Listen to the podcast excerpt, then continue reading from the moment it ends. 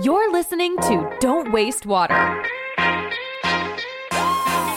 We're harvesting water in a completely different way, trying to set up decentralized network of collection sites to work to make water local, to make it more sustainable, and to build what we think of as like the first renewable solution that looks like solar power for water. Hello, bonjour, and welcome to the Don't Waste Water podcast. Over time, we'll think about ways where we could eliminate the package and partner with other types of entities to maybe distribute the water into refillable packaging. I'm your host, Antoine Walter, and in today's episode, I'm happy to welcome Taylor As my guest. There's actually a pretty huge water crisis looming in the United States. So we live in Austin, Texas. Our company's based there. Every year since we got involved, there's been at least three days where we were told to boil our water before you could drink it. Taylor is the CEO of Richard's Rainwater. The more I've learned about packaged water, I think it deserves sort of the big slogan like big tech, big tobacco. Big water is one of the worst polluters, one of the biggest contributors, in my opinion, to some of these problems. Richard's Rainwater markets what he claims to be the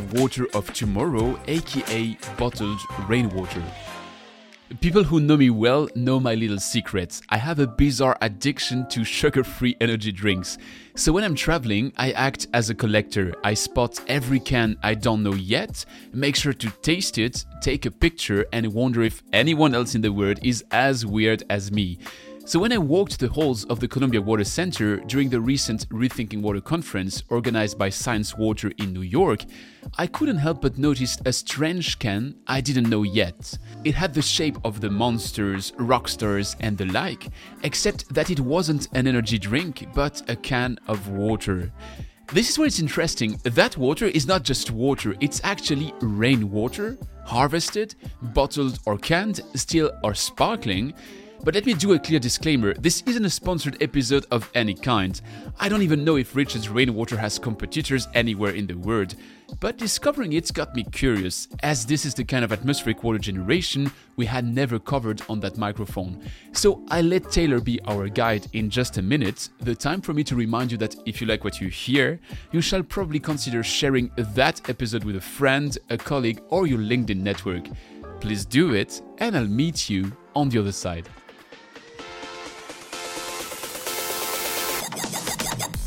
You're listening to Don't Waste Water, the podcast that helps water professionals to improve their wastewater treatment, optimize their operation costs, and keep up with the latest market trends. This podcast is brought to you by GF Piping Systems.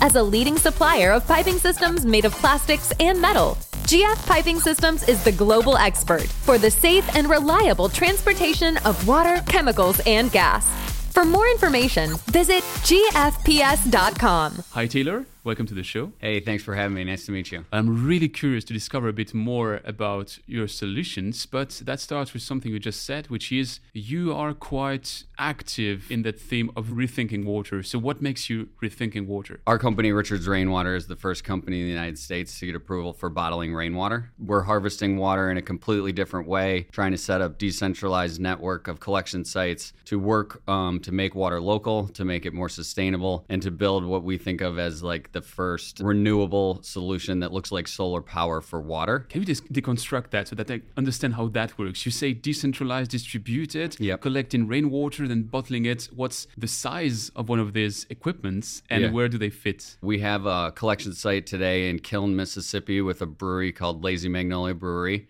We're collecting millions of gallons of rainwater at that site. The next one will be partnered with a brewery in New Orleans um, called Faubourg. That site, we believe, will be the largest potable rainwater facility in the world, capable of more than 10 million gallons of harvested rainwater every year. Each site is slightly different. The amount of water that you collect is proportionate to the amount of rain that falls and the size of the collection area that you're collecting on. So every time it rains one inch, Every 1,000 square feet of collection area collects 550 gallons of clean water. It's just a surface area calculation. And so when I say decentralized, that's what I mean. We're going to partner with lots of different local establishments and try to make water as local to each community as possible so we can move the water the least possible distance from where we capture it to where it's consumed. We think when you combine those two methodologies, so sourcing water in the most efficient way possible, meaning requiring the least amount of treatment and harvesting the most of that raindrop that will ever be possible to be made potable relative to it ending up in runoff or recirculating through the water cycle in terms of evaporation. So, collecting more, collecting cleaner, and then transporting least distance possible is pretty much the nirvana of at least packaged water. And then over time, we'll think about ways where we could eliminate the package and partner with other types of entities to maybe distribute the water into refillable packaging, like right here on site at a, at a university or in a mall or at a sports stadium or something like that. What is the number one problem which you intend to solve with your solution? So I think it's a perfect combination of the two most important things in water, which is water quality and water access. Rain is a naturally cleansing event in the atmosphere. It wants to collect everything that it touches, and so our process utilizes a natural event of the rainfall to let Mother Nature do its thing. We don't bottle the first 0.2 inches of every rain event at each site.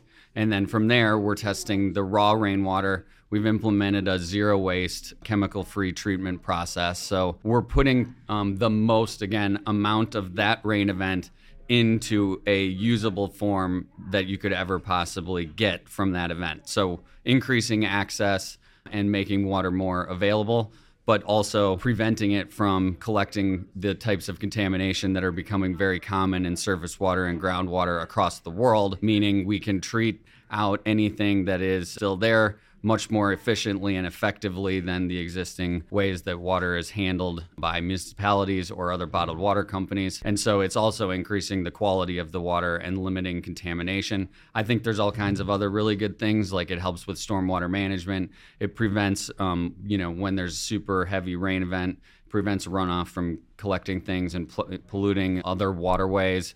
It prevents flooding in certain in certain areas. So there's a lot of benefits to what we're doing, but I think from a pure water standpoint, it really is addressing the two biggest things that that I'm sure everyone will be talking about today at the conference. So, this access to water, those are the 44 million US inhabitants which sometimes are exposed to bad quality tap water, yes. and the 2 million people who simply don't have access to any kind of drinking water. Exactly. So, that's, I mean, when, when we first were got involved with Richard's Rainwater, honestly, it was because one of our largest investors has given lots of money to clean water charities, primarily in Africa and other parts of the world. And I would say the only thing that's happened over the last five years since we got involved in rainwater harvesting is it's become more clear to us and we think um, more clear to more people that there's actually a pretty huge water crisis looming in the United States. So we live in Austin, Texas. Our company's based there. Every year since we got involved, there's been at least three days where we were told to boil our water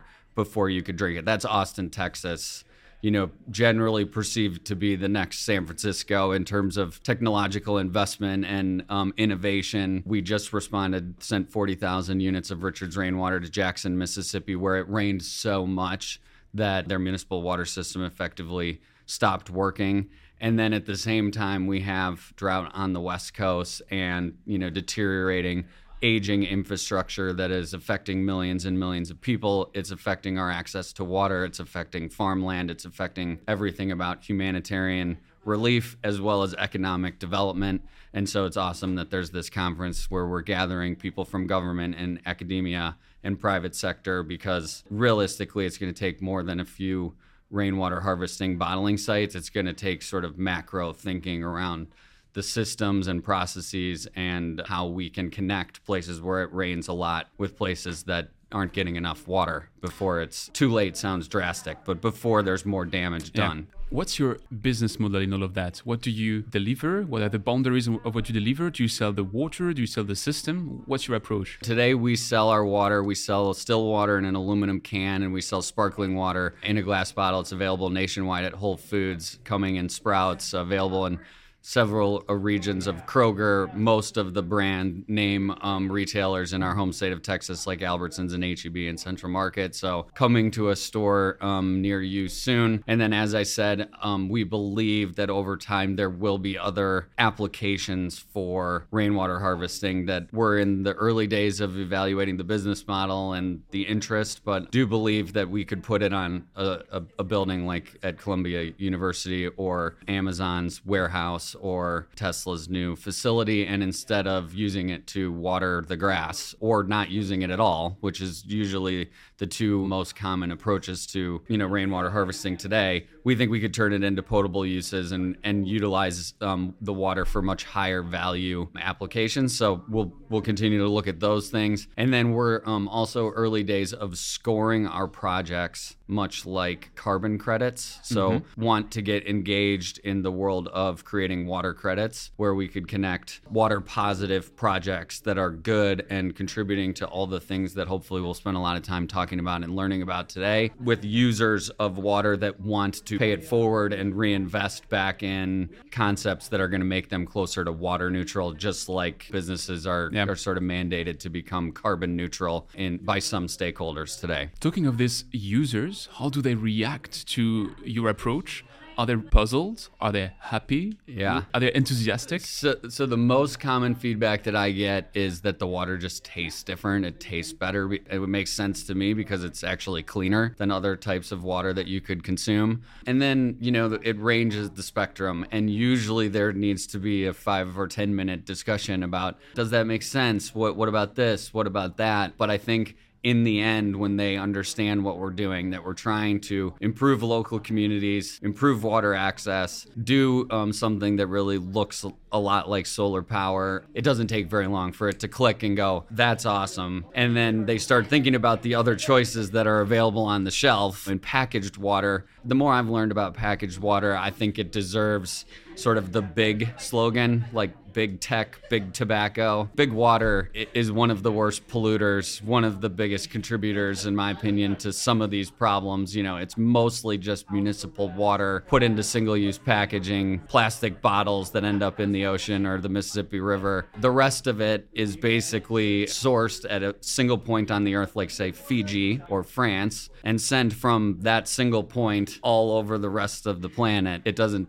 take much thinking to understand that moving something as heavy as water from Fiji to New York or from Fiji to Canada or wherever the hell else it's going is not a real sensible solution. We could rethink that process quite easily together. And so I think there's just a huge amount of opportunity for our products and to develop a procedure around creating water in a package, which has its own issues just generally, but doing it in a way that's as thoughtful and positive as we possibly can. What will tell you in, let's say, five years that the situation drastically changed, that it shifted, that it turned its head? I mean, we said here rethinking water, not yeah. slightly change water. Rethinking is quite bold. Yeah. What is your boldest vision for the next five years? When I talk to my team, I mean, it's easy for them and for us to be myopically focused on our products and on our business. But I think that honestly, the way for us to put it in the context of rethinking water would be to evaluate the number of millions of gallons of rainwater that's harvested, whether it's by Richards Rainwater or anyone. If we've been a contributor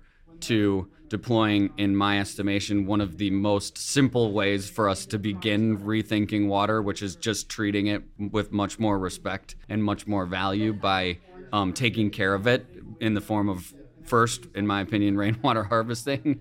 That will be one way for us to grade if we've made an impact beyond our own business. Are more people doing this? Has it begun to be more widely accepted? Is it done in lots of different environments? And have we been a contributor in driving a little bit of awareness towards a concept that I think could change the world and is quite simple in its most fundamental format? It just needs money and interest and a little bit of willpower. It's a lot easier to think about making an impact that way than inventing a vaccine in six months or, you know, inventing the internet or curing cancer or all the other ways that really, really smart people make an impact. This one's quite simple. It's just going to require a lot of people smart in a room, getting focused and being more deliberate about thinking about a water cycle that we learned about when we were in fifth grade or third grade and it doesn't change. So it's just about how do we access it more efficiently, take care of it a little bit better. And, and really, I think thinking, rethinking is a, is a perfect title because this problem is certainly here, but easily fixed with the right folks in the room and the, and the right amount of long term planning process possible. Thanks a lot, Taylor. And uh, I hope you'll have a good conference. Yeah, thanks for having me. Nice to meet you. This is it for another episode of the Don't Waste Water podcast. I'd like to hand out a special thanks to Science Water for enabling it. And if you enjoyed it, make sure to give it a review on Apple Podcast, Spotify, or wherever you get your podcasts from. I don't know if I deserve 5 stars, but my guest surely does. Do it now, tell it to your friends, and I'll be back very soon with the next interview.